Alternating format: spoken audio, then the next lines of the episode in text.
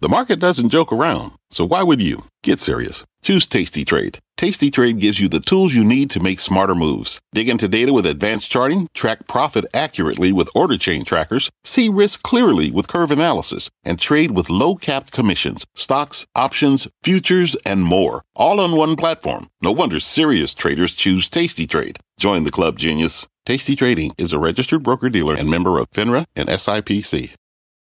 Got a sell off on Wall Street. You're probably aware of that already. Welcome, everybody, uh, to Power Lunch. Along with Courtney Reagan, I'm Tyler Mathisen. We've got inflation proving more persistent than expected. As a result, stocks dropping, Treasury yields spiking, investors betting that the latest consumer price report will keep the Fed on an aggressive rate hiking path. This hour, we'll break down the, the uh, inflation report, what it means for different sectors of the market, and why inflation is no longer just about energy prices. Though those certainly are important, as Brian just ran through. First, a check on where the markets stand at this hour. Today's sell-off wiping away about three days worth of gains. The Dow, the S&P 500, and the Nasdaq all lower. The Nasdaq, the worst of the bunch, down almost four percent. The Dow is the best, but still down nearly three percent. Communication services, information technology, consumer discretionary are among the worst performing sectors in the S&P. The communication sector down more than four percent. And as Tyler mentioned, as stocks fall, bond yields are rising. The yield on the two-year, which is most closely timed to the Fed rate moves, rose to 3.7% to its highest level since 2007. The yield on the benchmark 10 year at 3.4%. All right, clearly the bond market expects the Fed to stay aggressive on rates as the CPI comes in up a tenth of a percent uh, compared with last year when the markets were expecting uh, inflation to cool a little, or that word transitory was so popular. Let's get to Steve Liesman for more on this CPI report, what it means for future Fed action as well. Hi, Steve. Hey, Tyler. Yeah, the August inflation number uh, making a huge disappointment, huge disappointment for markets looking for a peak inflation and for a Fed to do fewer rate hikes. All of that going the wrong way. I'm not going to read you all these numbers. All you got to do is look at the chart. It shows every number came in above expectations. The most important one, that core CPI, double the expectation. That's the one the markets and the Fed hoped would have cooled more and would have led to lower policy. Instead, how did we get here in gasoline? It behaved as expected, down 10.6%. But food coming in hot at 0.8. Housing, that's a third of the index, up 0.7. And apparel as well. We're not seeing the inventory, the, the bloated inventories in the pass along in lower prices uh, in, in the apparel or other goods uh, sectors. By the year end, the market now sees the Fed over 4%, and the peak funds rate has risen to an expectation of 4.35 now. That just uh, ticked up again, up from the 4% before the meeting. And the market now pricing in a 33% chance of a 100 basis point rate hike next week. I think it's overstating the case, but it's a sign of how concerning this market sees the inflation report today. Tyler? Yeah, so you look at that and you see that the core uh, was up uh, point, what was it, 0.6%? Right. Yeah. So, so really, that tells you that the, that the heart of it, the things that, that uh, strategists and investors use to forecast the future, is not moving the direction, or at least not moving as quickly as they would like to see it. Yeah, you're right to emphasize that, Tyler. That's really the key. Food and energy, you know, it's, it, there's issues out there, especially with Ukraine uh, uh, on both counts. That could be explained, but the idea that it's inside the core of the uh, uh of the measurement here, it tells you that uh, we're not getting the disinflation that's needed. Now, there are some people who say there are some exaggerated aspects to this report uh, that, that, it didn't capture all the disinflation we've seen in other reports. We may have to wind this all up again, Tyler, and do it next month, October 13th. Write it down in your, cal- your calendar. That's the next big report. I will do and that. Let me you ask know, you. It's all you can do. You know, every. Go ahead. Go ahead. I was going to ask you one quick question. You said that housing as a, as a, as a constituent of the, of the index was higher and higher than expected. But we're hearing ideas that, that housing prices are coming down a little bit. Is this because rents are still going up or because house prices overall are still rising? Now you nailed it. Rents are still going up, and it just takes time, Tyler, for this, uh, for, for the higher rents, which are used to calculate housing costs, mm. to work their way through the system. Uh, housing inflation was late to show up in the CPI, and it's going to be late to go away. And that's the reason why some people are concerned that the Fed could make a mistake here, Tyler. Because what if it, uh, the housing costs are really coming down, but it just takes time for it to show up in the index? It would argue for the Fed to get to a point. I want to say three and three quarters, four percent, and stay there for a while and watch what happens to the numbers. Not go too far, but go far enough to restrain the economy. All right, my friend. Thank you very much, Steve Liesman, reporting for us. I remember sure. that one line in the beige book, of course, about the housing that we keyed in on too from the Fed. Well, energy, which just a few months ago was the driver of rising inflation, saw prices fall in August. Steve pointed out the gasoline numbers, led by that double-digit decline in that index. Pippa Stevens is breaking down that part of the report a little deeper for us. Hi, Pippa. Hey, Courtney, that's right. It was the second straight month of declining energy costs, which has relieved some of the pressure facing consumers. So let's run through the numbers. Overall energy prices fell 5% in August compared to July. Gasoline prices were down 10.6%, while fuel oil, which is heating oil and diesel, declined nearly 6%. But we saw a different picture emerge in the energy services sector. Electricity prices increased by 1.5%, and utility piped gas services, which is natural gas, rose 3.5%. Now, overall, it's only been two months of falling prices, and energy costs are still up about 24% in the last year. And that's lifted utility and energy stocks. Those are the only two S&P sectors positive this year. Both are down today. However, they're down the least among the S&P sectors. A number of utility stocks hit multi-year highs yesterday, including American Electric Power, Constellation Energy, and Sempra. And despite some recent weakness within energy, Occidental, Hess, and Marathon Oil all up big year to date, guys. Occidental more than doubling. Yeah, absolutely, Pippa. It does seem that so many of the strategists that we have on often look to the energy patch for some of those names as possible buys here today. I know your focus, of course, is on commodity, but commodities. But how closely can we tie what's going on as we watch the price of gasoline and other fuels fall to what then happens with the equity stocks? Well, it's only been two months, so we really don't have any indication of a long term trend at this point, and there are still a lot of factors up in the air. But you know, the energy companies, they really emerged from the pandemic with a wholly different business proposition. They're focused on restraining costs, keeping production in check, and returning money to shareholders through buybacks and dividends. And so, eh, you know, even if commodity prices do come down, they're still above where they were, you know, in the last year, a couple years ago. And with this new formula of, of keeping the cost under control, a lot of investors say they look very attractive, even with oil, even with natural gas falling from those highs. All right, Pippa, thank you very much. Pippa Stevens reporting for us. So, what does today's inflation number mean for your investments and which sectors and stocks might be best positioned to weather the volatility that we're in? Let's uh, pick it up with Peter Anderson, Chief Investment Officer at Anderson Capital Management, and Jeff Kilburg, founder and CEO of KKM Financial and a CNBC contributor. Peter, you have a bit of a bone to pick, it seems, with the Fed. What is it and why? Well, you know, I worry that the Fed might actually still over tighten. You know, I understand what's happened today and the market reaction. But you know there is a delay with when the Fed takes actions, and then when we actually see it in the marketplace. And you know, Tyler, we have started to see uh, receding inflation in many uh, sectors. I mean, let's talk lumber, for instance. Lumber has almost crashed. And as we know, there's no Fed intervention on lumber prices and other commodities too. So what I am very, very much concerned about is say October comes around, say the Fed has tightened 75, even 100 basis points. What will the Fed say then? And I think what um, we need to hear from the Fed is just a simple admission that yes, we are still tightening. However, we do observe and acknowledge that there are signs that this is starting to abate. And if we see enough of that, we will change our policy actions. I think that would work wonders for giving us some kind of roadmap as to what they're actually thinking. How does that strike you, Jeff Kilburg? Uh, uh sounds sort of reasonable.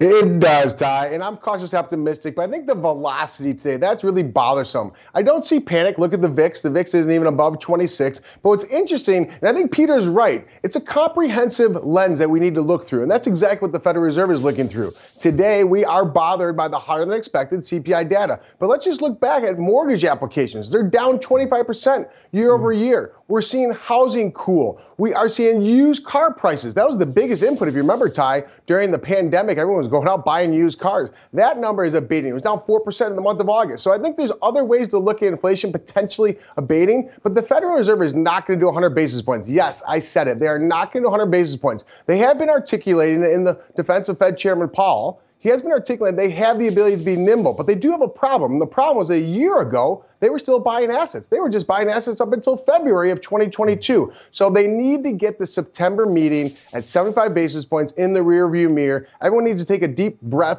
and find some essential tangible names, some sectors like you talked about with Pippa earlier about utilities, consumer staples. These are very dislocated pricing in a market like today. Go in and buy what you like, buy what you know, buy what you use, Ty.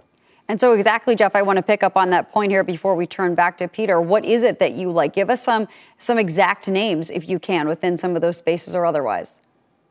Look at Nutrien. Look at Archer Daniels. Look at Oracle. Not a lot of tech names on a day like today, Courtney, that you want to have a better understanding. But waste management, some of these blue chip tangible names. Mm-hmm. Remember Peter Lynch back in the 80s, buy what you know? This is just a step further. This is buy what you use. So I think you have to really embrace this change from growth of value. And I know growth had a little bit of a run back in the last four days, but I think you have to have a large cap blend hat on. You have to understand where there is dispersion. And some of the sectors that typically haven't got a lot of love, like utilities, like consumer staples, like healthcare, look at XLU, look at XLP. These are names that you have to be repositioned. So this is a great opportunity to rebalance, reposition portfolios because we are going to get this Fed meeting in the rearview mirror. And then we're mm-hmm. going to get some midterm election certainty. And there's going to be a rally coming to Q4, Ty. You heard it here first. All right, my friend. Let's let's hope uh, that that passes over to uh, your Fighting Irish uh, this weekend. Uh, Peter, uh, let me turn to you. You give thumbs up to Caesars, thumbs down uh, to a couple of its subjects, Carvana and Netflix. Why?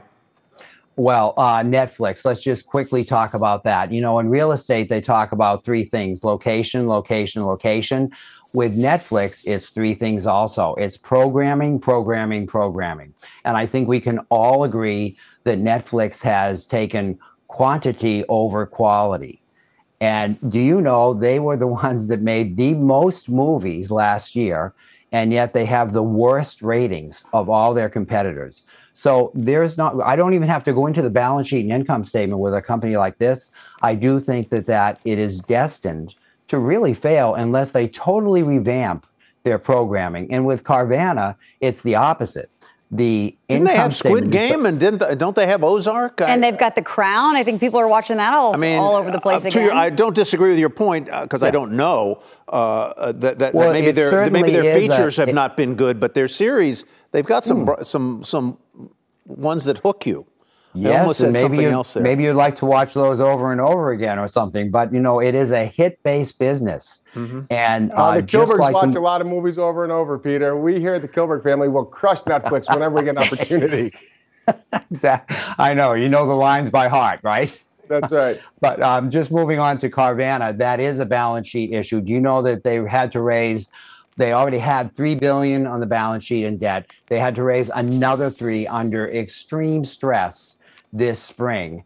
And tell me how this math works out. They've got 6 billion in debt and their EBITDA is negative 750 million. There's just no way unless you can pull a rabbit out of a hat on that. And hmm. Apollo mm. has taken about a billion of that debt. And I don't, they have, in my opinion, they have mixed uh, track record in terms of success. So I All don't right. see uh, a happy ending for that either. So we got Hail Caesars and uh, down on uh, Carvana and Netflix. Gentlemen, thank you very much. Peter Anderson, Jeff Kilburg, appreciate it. Well, coming up, the cost of eating at home. That's up more than 13% year over year, the sharpest increase since 1979. We'll look at the impact on the consumer and some major retailers.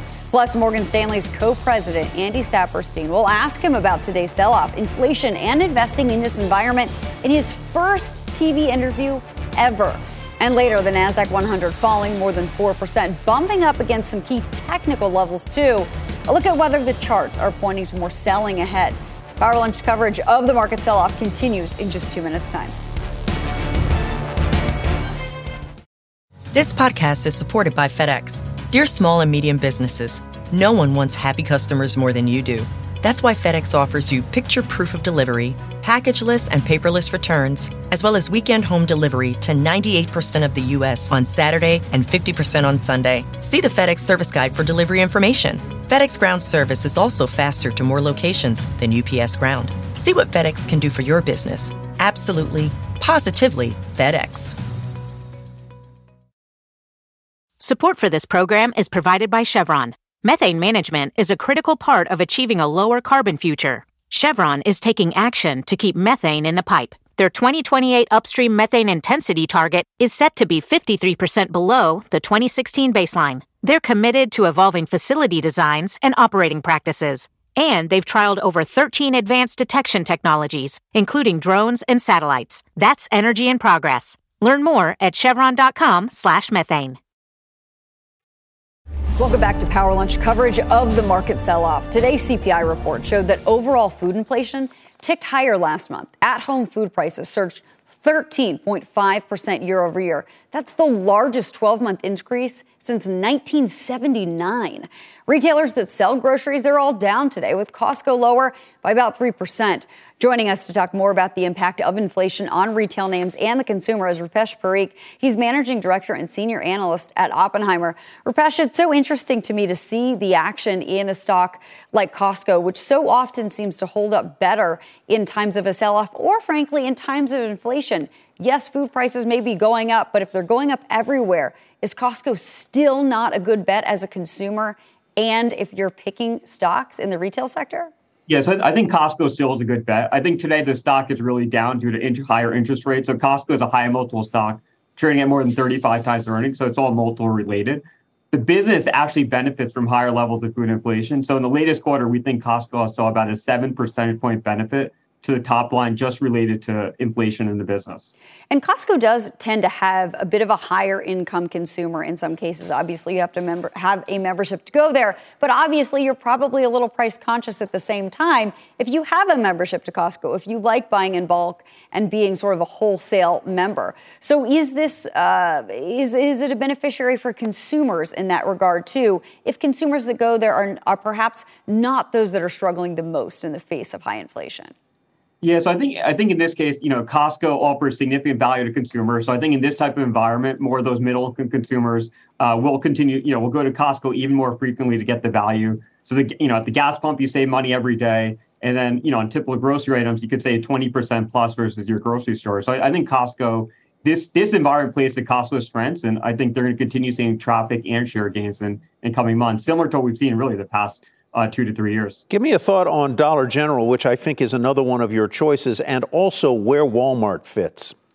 Yeah, so Dollar General is a top pick for us. And in this type of environment with consumers facing significant inflation, you could see trade into the into the Dollar General and the dollar store channel as consumers seek value. And that's already playing out. Uh, Dollar General called this out in their Q1 report. Even in their Q2 report, they again called out that they're seeing even more trade in. And what's unique is that they're seeing a customer making as much as $100,000 now shopping at Dollar General, which is a new takeaway versus what they've seen historically. So I think DG is extremely well positioned for this environment as consumers' budgets are stretched and more more consumers seek value.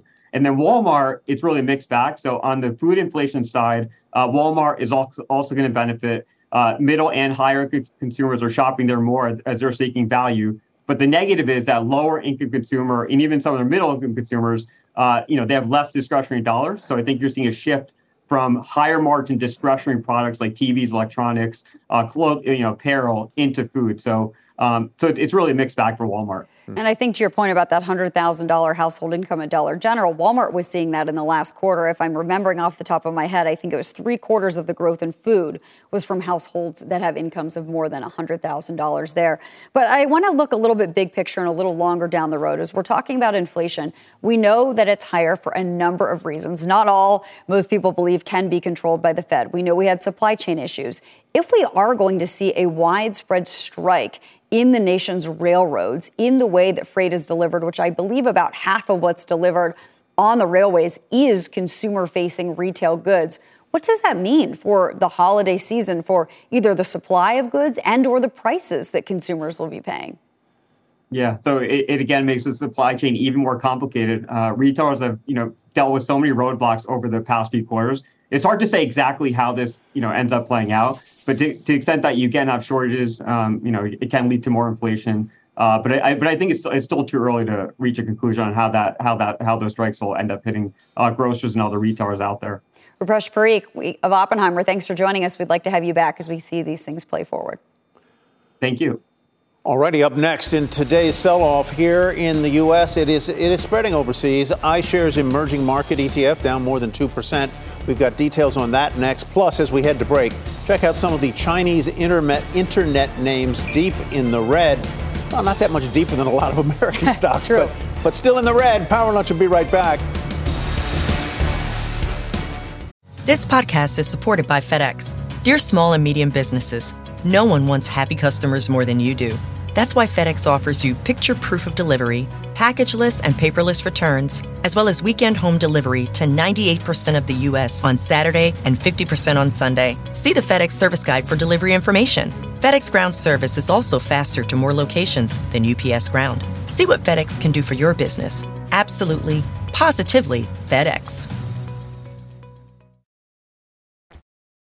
Got a news alert uh, on oil and the White House, and Brian Sullivan has the details. Brian.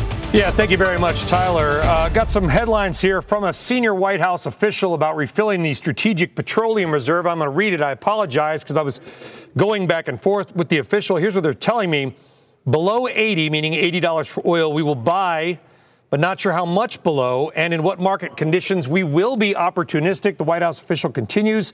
We will also not make a policy change to a buy on an occasional dip, but rather when prices are down on a sustainable basis. That, according to a senior White House official. So, what they're saying, guys, is remember this we have been selling from the strategic petroleum reserve since the spring about a million barrels a day, some days a little less, some days a little bit more.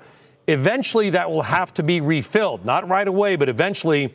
And what the White House is saying, because what they're going to do is they're going to bid this out to oil companies. How much will you sell it to us for? Obviously, looking for a discount from American oil producers that they may be strategic and opportunistic, but are looking to buy only when the price of oil is below 80 on a sustainable basis. Not one day dip, guys, but sustainable. When that will happen, we'll find out.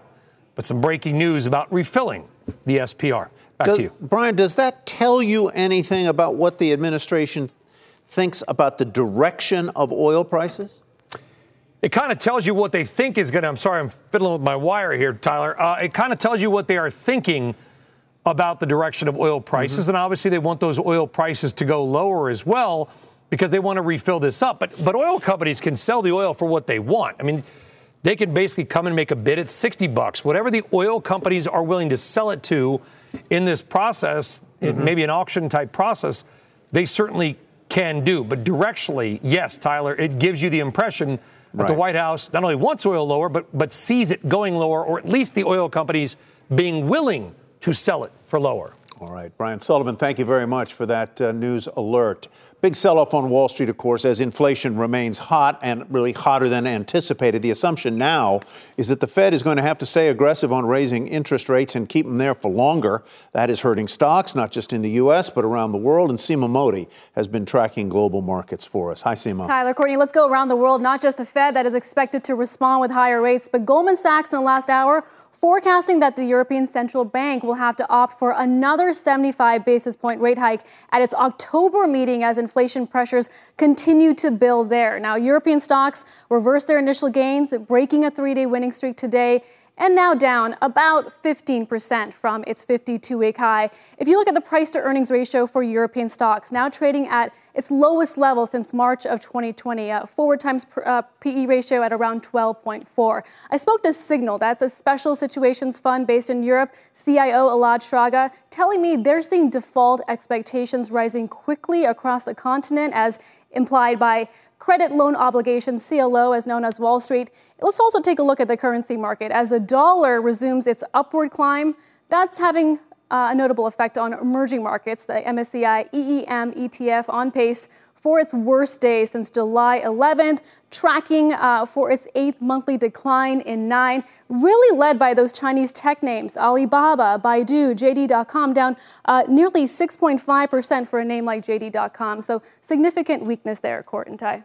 Yeah, Seema, I was just going to ask you for these Chinese internet names that we've pointed out as well before the break, anything yeah. other than just a bleed over from what we're talking about here that's pulling them lower? JD.com down by 6.5% feels significant. Yeah, I was looking for company specific news. There doesn't seem to be that at this point, but just that risk off tone affecting certain parts of this market that investors perhaps scaling back that exposure. Of course, that U.S. audit is pending as well for a number of these names. Right. All right, thank you, Seema. Let's get to Frank Holland, meantime, for a CNBC News update. Frank? Hey there, Tyler. Here's what's happening at this hour. Russia has spent at least $300 million on influencing politics in more than two dozen nations since 2014. That's according to a U.S. intelligence review, which has been declassified. A White House official says details of Russia's covert political financing are being shared with other nations. In Connecticut, a jury has started hearing evidence to decide how much Alex Jones should pay for spreading the lie that the Sandy Hook school massacre was a hoax. Jones did not appear in court today he says he now believes the shooting was real, but he insists his comments were protected by free speech. And east of Los Angeles, what started as a disturbance call turned into a water rescue. Police body cam shows a flash flood nearly sweeping away a mother and her children in knee deep water. Three officers worked together to get them out of harm's way. That's the very latest. Courtney, back over to you. Thank you very much, Frank. Well, investors fearing the worst following that CPI data. The relief rally and any bullish optimism seems to be fading. Look at this. Is there still opportunity out there? We will speak to the co president of Morgan Stanley in an exclusive interview next. Stocks, though, at session lows. The Dow down close to 1,000 points. That's good for a fall of 3%. The S&P 500 down by 3 and a third percent. And the NASDAQ off by more than 4%. That is session lows. Power Lunch will be right back.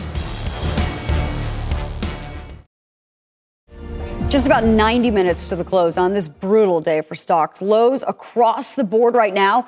The Dow down nearly a thousand points. That's 3%. The S&P 500 off by three and a third, and the Nasdaq down more than 4%. Some of the biggest names getting hit the hardest. Meta down nearly 8%, Netflix off 6%, Amazon and Alphabet also Big names getting slammed big.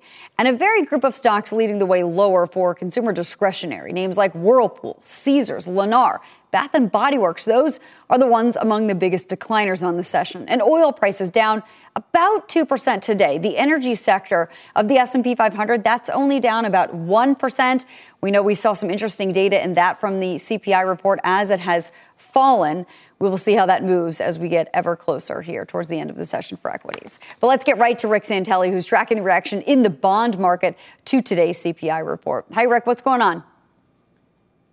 You know, what isn't going on? Pretty much, if you look at an intraday of two year, that pretty much sums it up. All maturities looked fairly similar, just changed the scale. Now, we look, we're on pace to close at the highest yield close since 2007 in a two year. But understand this twos, threes, fives, 20s, 30s are all at new contract high yields. The only two maturities that aren't at this point are 10 year and seven year. And we need to pay very close attention to both those maturities at the moment, especially 10 year, when you consider that anything under about 3.48% isn't going to get us there. We need to get over the top. And why is that so important? Because that will release a lot of pent up selling, according to the technicians. Now, look at intraday 30 on pace for its highest yield close since 2014.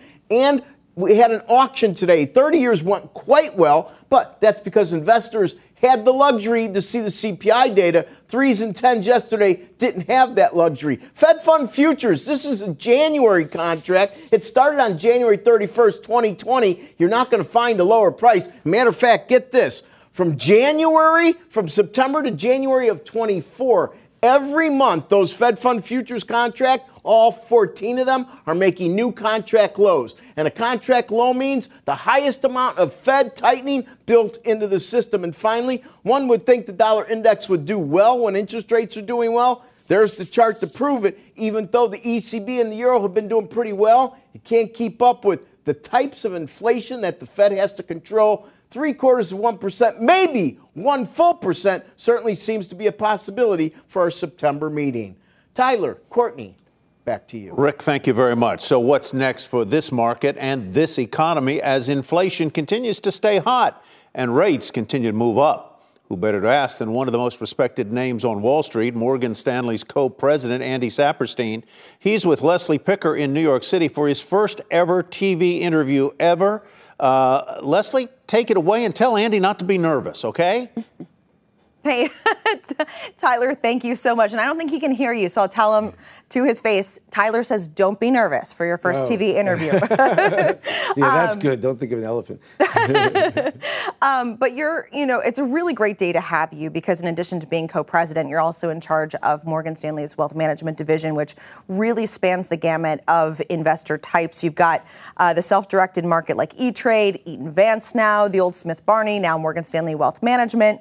Um, so, given today's sell-off and the overall volatility in the market, what is investor sentiment like right now? Yeah, so you know, investor sentiment. What I would say is we're seeing the investor be very, very rational.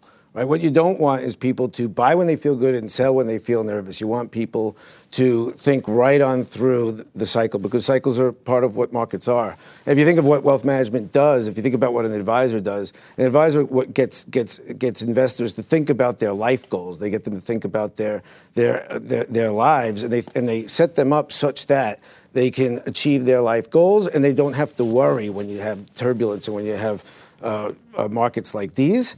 So, you know, in a day like today, where we're all w- watching the TV this morning for the CPI index to come out with bated breath in the morning, we, we don't want our clients doing that. We want our clients out enjoying their lives. And that's kind of what we're seeing. We're seeing that nobody likes to see red. There's a lot of engagement, there's a lot of phone calls to advisors, but we're seeing basically reason, we're seeing rational. So you are getting a lot of inbound. Um, Yeah. While your main focus is, uh, you know, this morning at the Barclays conference, you talked about net new assets at the firm, and you you set a target that um, you know may be responsible for helping provide somewhat of a floor to Morgan Stanley's stock relative to your peers today. Although, of course, everybody's kind of in the Yeah, red yeah. today. Um, you said that you intend to grow net new assets by a trillion dollars every three years or so.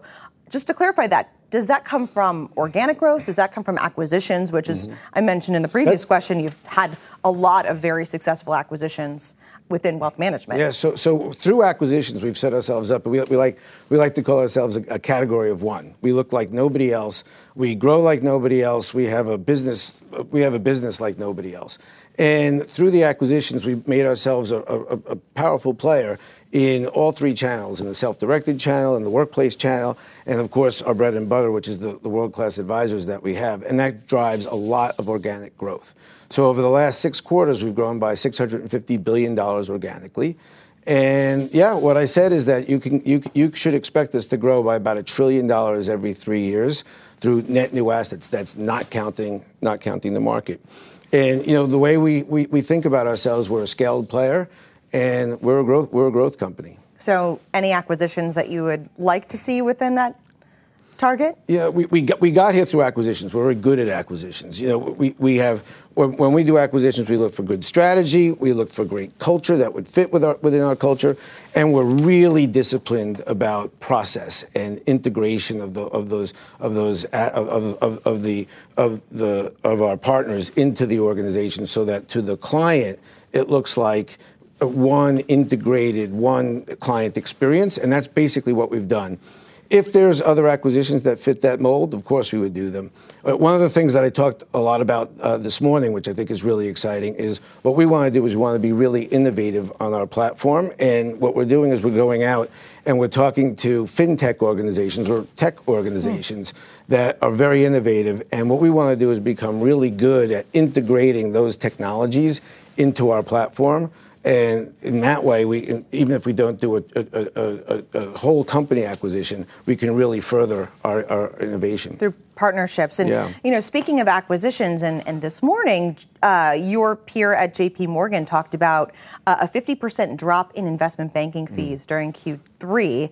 Um, are you seeing the same? Are you expecting the same kind of guidance? You know, with investment banking, uh, we're, seeing, we're definitely seeing, we're definitely seeing a moderation of, of activity, but we're seeing a lot of really good conversations be- between bankers and, and their clients. And you know, at, times like these, what, what sometimes I think, and it's true with all client businesses, is is when there are difficult times, even if there's no, even if there's there's a lower level of activity, you can really cement those good client relationships, and you can you can really. Um, um, you know, you, you, clients are much more engaged, and we see it with our advisors as well.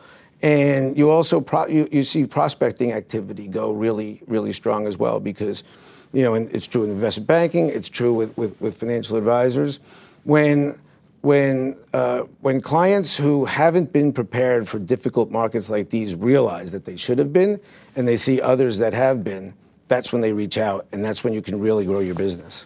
Let's talk a little bit about workplace culture because banker culture has gotten a lot of attention in recent weeks with regard to return to the office, with regard to taking away freebies like coffee, with regard to mm-hmm. even layoffs potentially. Um, do you think that your workforce right now is the appropriate size, or do you, like your peer Goldman Sachs, expect to potentially see some cuts? Yeah, we, we, we're, we're, we're feeling pretty good. We're a really disciplined uh, management team. We, we think about expenses all the time. We, we, are, we think about our expense ratios. Same holds true for our, for our capital deployment.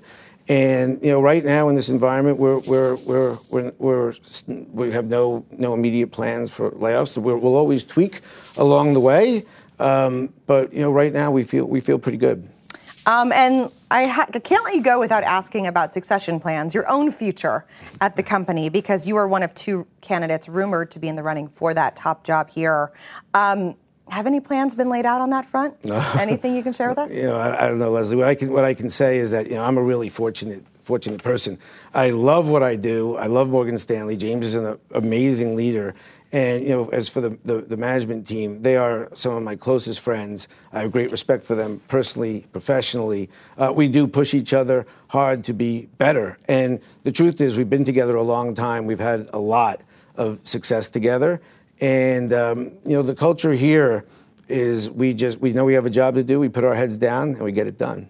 So, first interview, but hopefully we will see you again soon. Please come back and join us. Andy Saperstein, uh, co president of Morgan Stanley and head of wealth management. Thank you very much. All right, thank you. Look forward to it. All right, I'll send it back to you guys. Thank you, Leslie, and thank you, Mr. Saperstein. Uh, we are near session lows, folks. Uh, the uh, Dow off a thousand points 1010 right now, 1011. The S&P 500 down about 3.5% or 142. Uh, the big loser is uh, uh, NASDAQ off 500 points or 4.3%. Uh, at this hour. Some of the high growth names are getting hit the hardest, like Cloudflare, DocuSign, Datadog, Zscaler, CrowdStrike. Uh, semis also getting hit, AMD, NVIDIA down more than 7% uh, recently. There you see them uh, off a good bit. Uh, and um, NXP Semiconductor about 7%, the same for Micron. Mega cap tech not immune here. Apple and Microsoft and Alphabet 4% or so lower. Meta 8% down. Netflix 6.5.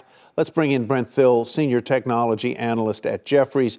Brent, welcome. Why are high growth names uh, and high tech names, whether they are megatech or smaller, why are they so prone to major sell offs when interest rates go up?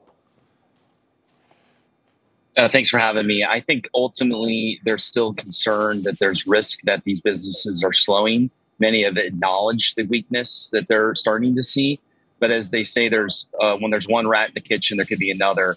And we think there's room for more number cuts across tech. We've had a more cautious view on valuation. And ultimately, I think you have to let the storm pass through um, I think many in the tech industry are just late. They're late to call out what they're seeing. We've had multiple companies through tech earnings season say, we're not seeing anything, everything's fine. And you know, you just look outside, you can see the clouds on the horizon. You can see what's happening in Europe and the US and interest rate rises. You can see what's happening in the backdrop of demand falling in some of our CIO and CFO work that we do as a tech team. So I think the, the industry is notoriously slow for acknowledging it and I think many investors understand that they're ahead of that and they're concerned that there's another round of cuts that are going to come. So we think in, into early 2023, that could still be uh, what we call the black ice, if you will, for tech industry, where they all kind of clear the deck. Mm-hmm. And so we, we've highlighted, hey, many of the, the, the valuations have been recognized that are down, but ultimately could take into early Q, Q, uh, Q1 of 23 for the deck to be really clear and and and everything to be a de-risked. So let me make sure that I'm I'm taking what you just said, which was very very interesting, and and putting it to work in practice. Uh, in, a, in a hypothetical portfolio. It sounds like you say there are more rats in the kitchen, and they are going to start nibbling at the rice, uh, and and they, and and it's probably not going to clear until the first of the year. So what do I do if I have uh, technology holdings? Um, and, and are there areas of technology that you feel are at lows now that make them safe enough to invest in? Most of tech is off between 20 and 80%. So a lot of this is embedded. Ultimately, you know, where's the bottom in the fundamentals? And I think we still have that yet to come. Ultimately, I, I think for longer term investors, this is the time you want to start to nibbling away. Uh, back to the rat analogy, start to nibble at, at this at this block uh, again, I don't think it's we're quite the way through it. So I think the strategy is uh, we're down so much, and a lot of this is already reflected. Uh, but the next six to nine months, in our opinion, are going to be very turbulent. And it's it's on the other side of this. I think we've seen this movie before, whether it was the dot com era, the financial crisis. These names uh, tend to rise pretty quickly, and no one can call the bottom. Mm-hmm. Let's be honest; like it's impossible to call uh, and, and, be a bottom ticker. But we, we we have had a major valuation reset which gives us more comfort that you can start to pick away on moves like this. But again, I don't think the turbulence is over. And uh, ultimately, as they say in uh, flying, there's a lot of big cumulus nimbus clouds still on the horizon. And you want to stay away those from those if you're a pilot. Brent, I, I, know you have a pretty big coverage list here, but of course you cover all the biggies. Um, you know some of these these big mega cap names. If you are looking to sort of get in some opportunity, if you have a higher risk profile and you want to buy now, is there a subsector or even specific names that you would put on your buy list if you could sort of stomach the turbulence until the first of the year?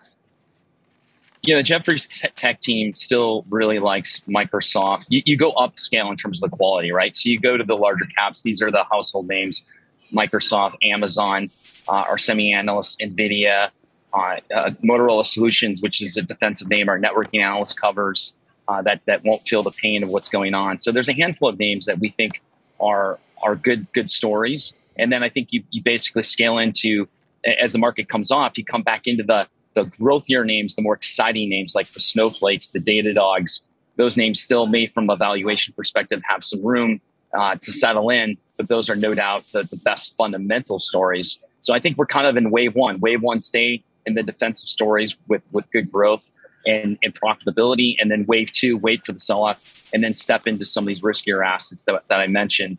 Uh, and I don't think we're we're quite ready to to take on wave two yet.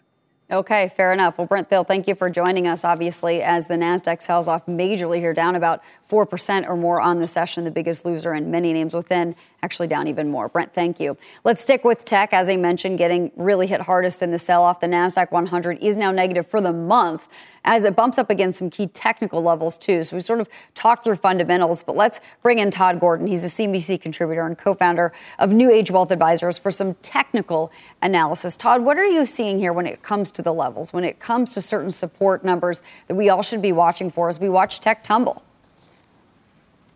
Yeah, absolutely. Um, Court, I think I think we have S and P up first, and then I'll move into Nasdaq if that's okay. You know, just looking at the the long term chart, and I, I speak this way to to our investors. And say, let's just take a, a step back and look at what's actually happened. And you think about everything that is happening right now: four decade high inflation, geopolitical, political environment. You know, so much going on, and we're only seventeen percent off the highs in the S and P.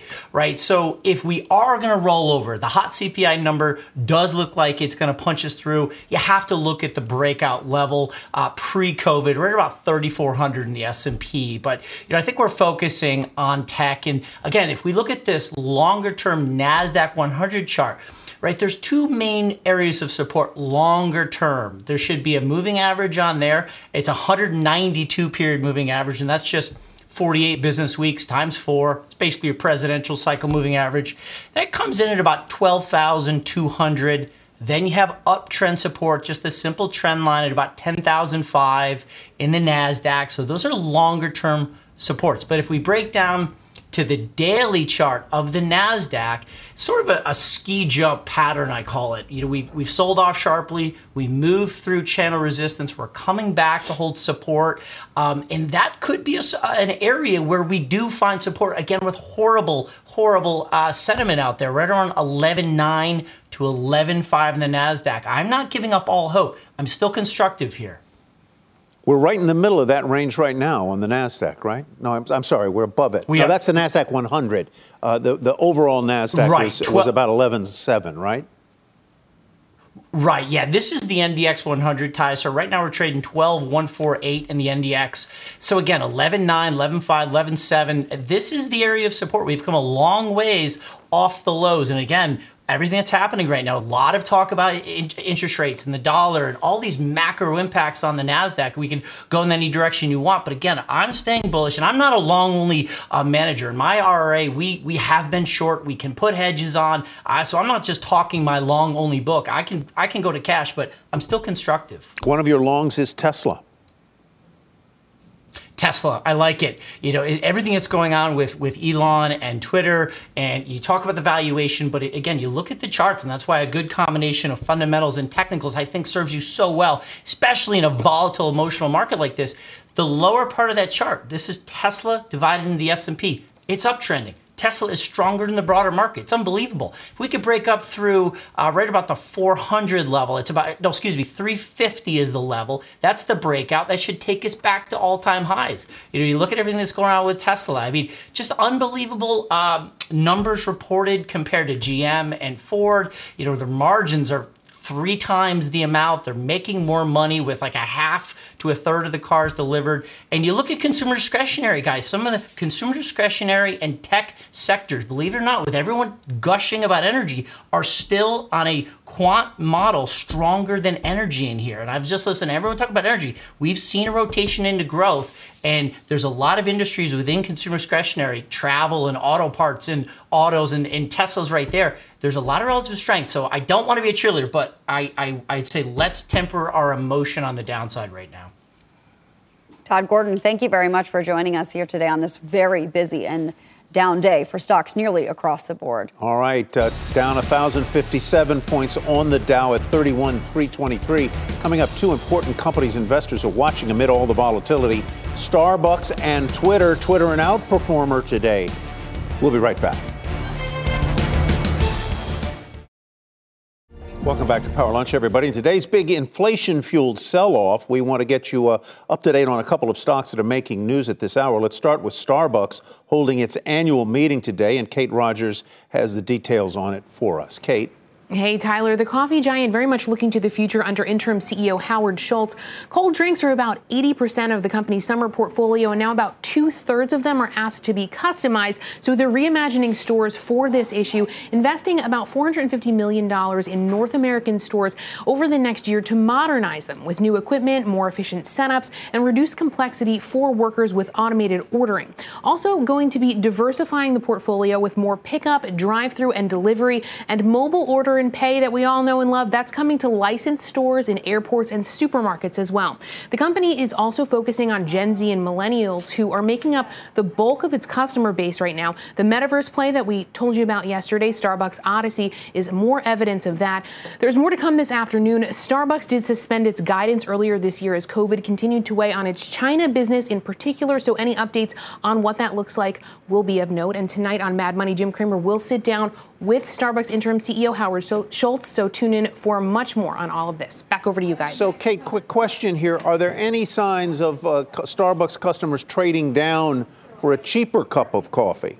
You know, it's fascinating. We heard Howard Schultz say this morning, uh, referencing economic data. He was talking about CPI, obviously, and he said that they are immune. He mentioned being immune several times to any type of downturn or trade down right now from consumers. And in fact, they had their best sales week in 51 years, two weeks ago when they rolled out their fall menu, which of course has the pumpkin spice latte. So Oh. business is quite strong for Starbucks right now. Yeah, I love my PSL, Kate. I'm wondering about la- about labor and what's going on there with the Starbucks employees. I have just noticed that, to your point earlier about the customization of the cold drinks, wait times are just getting so long, and so many of the Starbucks, at least in my neighborhood in New York City, keep getting Mm-hmm. remodeled. So then the wait times get even longer. It seems the employees are getting overwhelmed. Are they having the workers that they need right now? Yeah, so they're definitely uh, not seeing as much turnover uh, comparatively with their own business and also industry wide. They mentioned today, but they are doing a lot to really improve the the employee experience because that has been a, a source of tension, particularly at some of the stores that are unionizing. The union held a rally outside today hmm. of the annual meeting, kind of pushing back on some of the things that were being announced. But they do want to make it more efficient for these workers. Starbucks has something called the Tryer Center, where they test out new beverage innovations and store reconfigurations, and they're rolling out something similar that will fo- focus on the partner experience and making that better for workers, more efficient for them, you know, less complex. Because as you mentioned, more customization, more mobile orders, all of these crazy drink trends you see on TikTok, that makes it harder for people to do their jobs, and they very much seem to be listening to that and wanting to improve it. That's good news. Often when I get a drink and it tastes a little off, I just feel too bad asking them. They're so busy. Yep. They got all these crazy They things are. they're doing. Thank you very much, Kate. Well, shares of Twitter with a big bounce intraday and one of the few stocks in the green. Lots of news here. Julie Boorstin joining us now with the story. Julie, what's going on at Twitter now? Well, there are two big headlines. The first one is that Twitter shareholders voted to approve that Elon Musk deal. That is not surprising. But what is surprising, and it also has to do with Elon Musk, is the fact that whistleblower Peter Zatko, in all of his testimony about his allegations that Twitter misled the company's board and did not take adequate um, steps to protect the data on the platform, he did not mention the word bots. He did not talk about bots, which are central to Elon Musk's um, argument that he shouldn't have to go forward and buy the company. And that is why Twitter shares are up today, bucking that downward trend, because it means that he doesn't have more ammunition in trying to get out of that deal. All right, Julia, thank you very much. We're going to hand it off here to uh, closing bell with the Dow down about 1,100 points, a little shy of that. NASDAQ off about 4.5%, Courtney, on a day that saw inflation come in a little hotter than expected. That's what did it. Absolutely. And it just seems that things are continuing to fall into this close. This podcast is supported by FedEx. Dear small and medium businesses, no one wants happy customers more than you do. So you need a business partner just like you. Like FedEx, who understands your passion for serving your customers because they have the same commitment towards you. That's why FedEx offers you picture proof of delivery, packageless and paperless returns, as well as weekend home delivery to 98% of the U.S. on Saturday and 50% on Sunday. See the FedEx service guide for delivery information. What's more, FedEx Ground is faster to more locations than UPS Ground. Trust FedEx for timely deliveries. See what FedEx can do for your business. Absolutely, positively FedEx.